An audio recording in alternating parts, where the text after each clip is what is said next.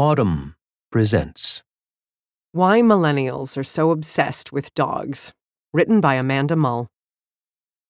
Since the beginning of the coronavirus pandemic, I have asked one question more than any other. It's come up time and again, day and night, as frequently in my post vaccination spring and summer as it did in the dark moments of the pandemic's first wave. Are you my boo boo? The question is never answered by Midge, my agoraphobic chihuahua, but the answer is obvious. She's been my boo boo since 2018, when I brought her home from a cat shelter, where she had been stashed by a Long Island dog rescue after her foster family gave her back. She didn't like them, or anyone, and cats aren't looking for new friends. At 12 pounds, she is twice as big as the most desirable chihuahuas, and she has a moderately bad personality, which is maybe why the puppy mill, where she spent the first year of her life, decided it didn't want any more of her robust and extremely rude babies. Now, almost five years old, she has grown to tolerate me. I ask her questions, she doesn't answer. If she's my boo boo, yes.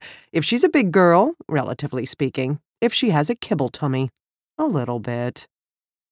Since last March, Midge and I have been testing the bounds of what it means to live in my very small apartment together. In many ways, she's been a perfect pandemic pal. She hates interacting with others. She loves to sit on the couch. She long ago assessed sneezes as an existential threat. Whether she was sitting on a blanket in the kitchen while I cooked, frowning at me from a safe distance while I did yoga, or watching me do chores from beneath the leaves of her favorite enormous tropical houseplant, she bore witness to a year I spent otherwise alone. Every day, she climbed up the back of the couch to snooze atop its rear cushions, her face pointed toward mine at eye level, while I worked at the kitchen table. In a year when time felt slippery, Midge kept track of it waking me up for breakfast, waging a nightly campaign for dinner, huffing and snorting and pacing until I got up from work to play fetch with her stuffed crocodile for a few minutes. Many days, she was the only living thing I spoke to, and the only one I touched.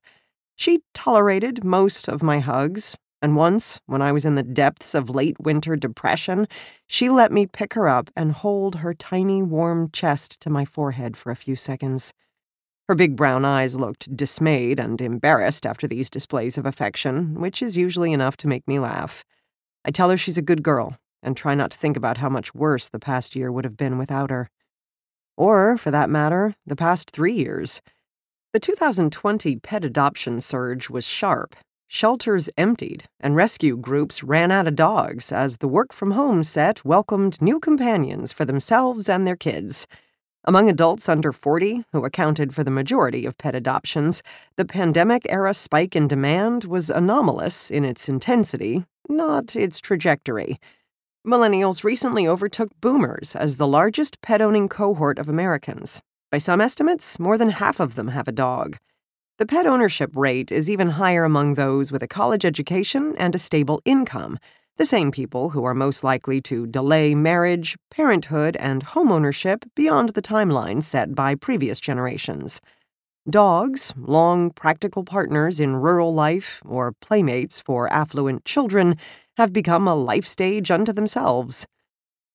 That dogs' roles are changing isn't itself so surprising. Humans and canines have been molding themselves to each other's needs for tens of thousands of years, helping ensure the mutual survival of both species. The question is why the relationship is changing so quickly right now. For America's newest adopters, a dog can be many things a dry run for parenthood, a way of putting down roots when traditional milestones feel out of reach an enthusiastic housemate for people likely to spend stretches of their 20s and 30s living alone.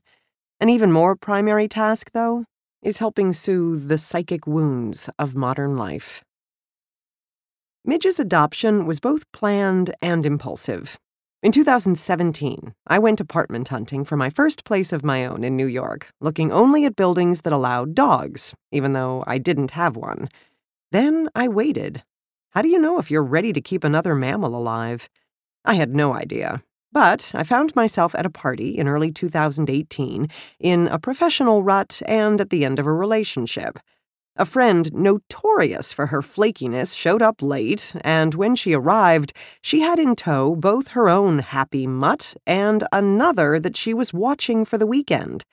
A little bomb exploded in my head. If she could avoid killing two dogs simultaneously, surely I could manage one. I spent the next few days perusing petfinder.com. Midge was on my lap on the B 48 bus the next weekend.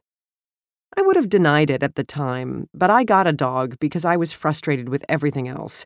The benchmarks that I was raised to believe would make me a real, respectable adult seemed foreign, even though I was 32, the same age when my mother, already a married homeowner working for the employer she'd have for the rest of her career, became pregnant with me. This particular millennial sob story is familiar by now.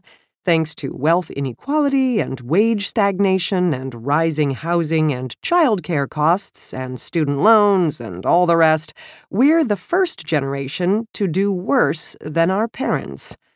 People like me, who grew up middle class, don't tend to suffer the most severe economic fallout, but the existential crisis provoked by these changes can still feel acute. All your life, you were told that if you worked to follow a particular path, you would be rewarded.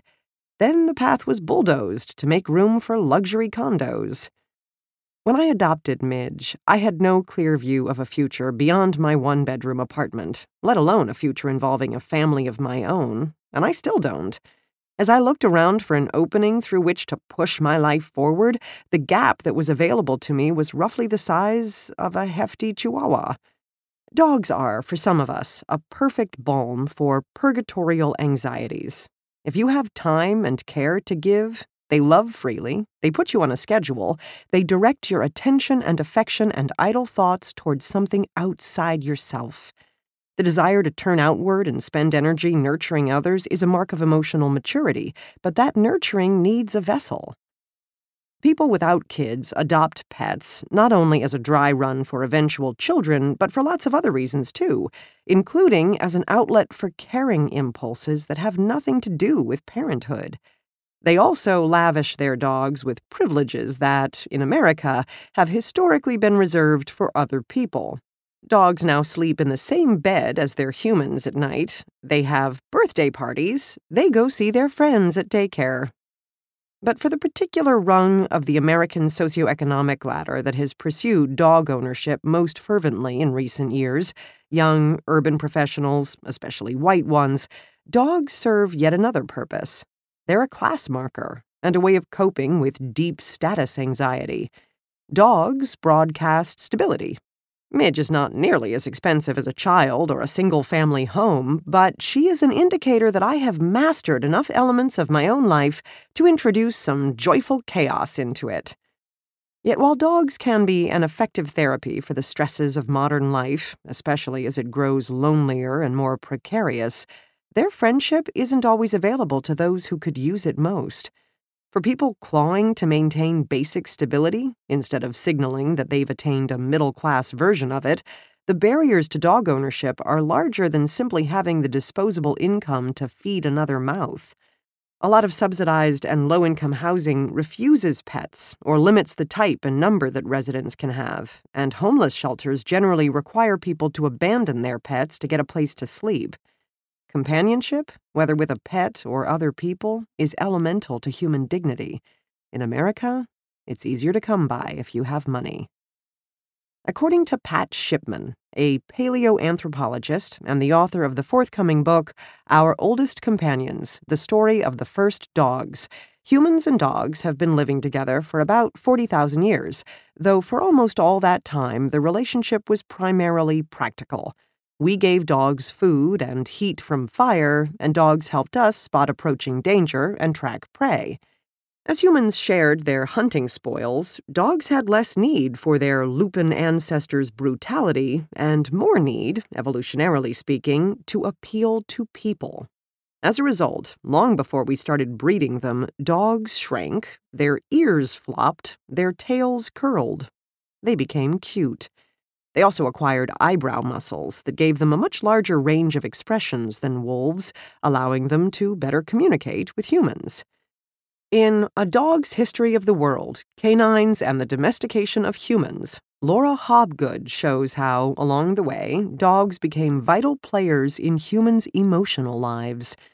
As smaller dogs suitable for in home pest control and companionship emerge in prehistoric fossil records, their burial sites reflect a high level of care. Dogs weren't just useful to humans, they were beloved.